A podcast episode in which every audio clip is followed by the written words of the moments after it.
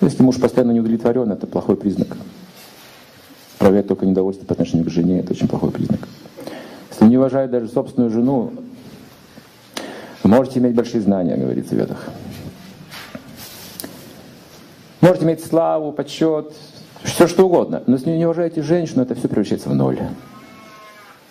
Это критерий культуры человека, как он относится к женщине, к противоположному полу.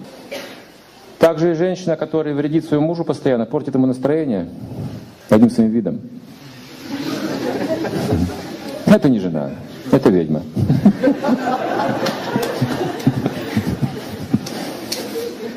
Они вредят своим мужьям частенько.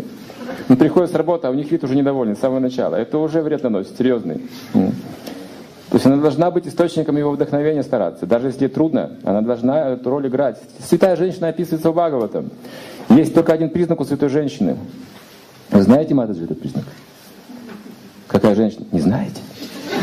Они даже не знают об этом ничего. Это все же ваши жены, так я понимаю? Они понятия не имеют вообще. Мы уже ему только что пропесочили, но что касается женщин, они, даже, они не знают, что такое святость. Они думают, святость это для мужчин. Когда одевают шафран, это святой. Все остальное мы не уважаем. Даже собственных мужей. Мы знаем их похоть очень хорошо. Кто, как не мы, знаем все их недостатки. Так вот, святая женщина описывается та, которая живет в мире со всеми родственниками.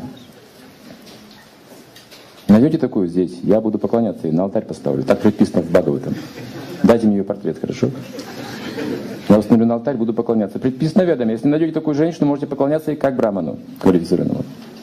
Женщина, живущая в мире со всеми родственниками. Мир – основа мира.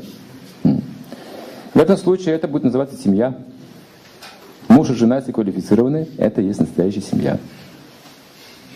А что такое семья? Семья — это наше общество, наши общины, наше будущее, наши дети, наше развитие, наш прогресс. В этом все.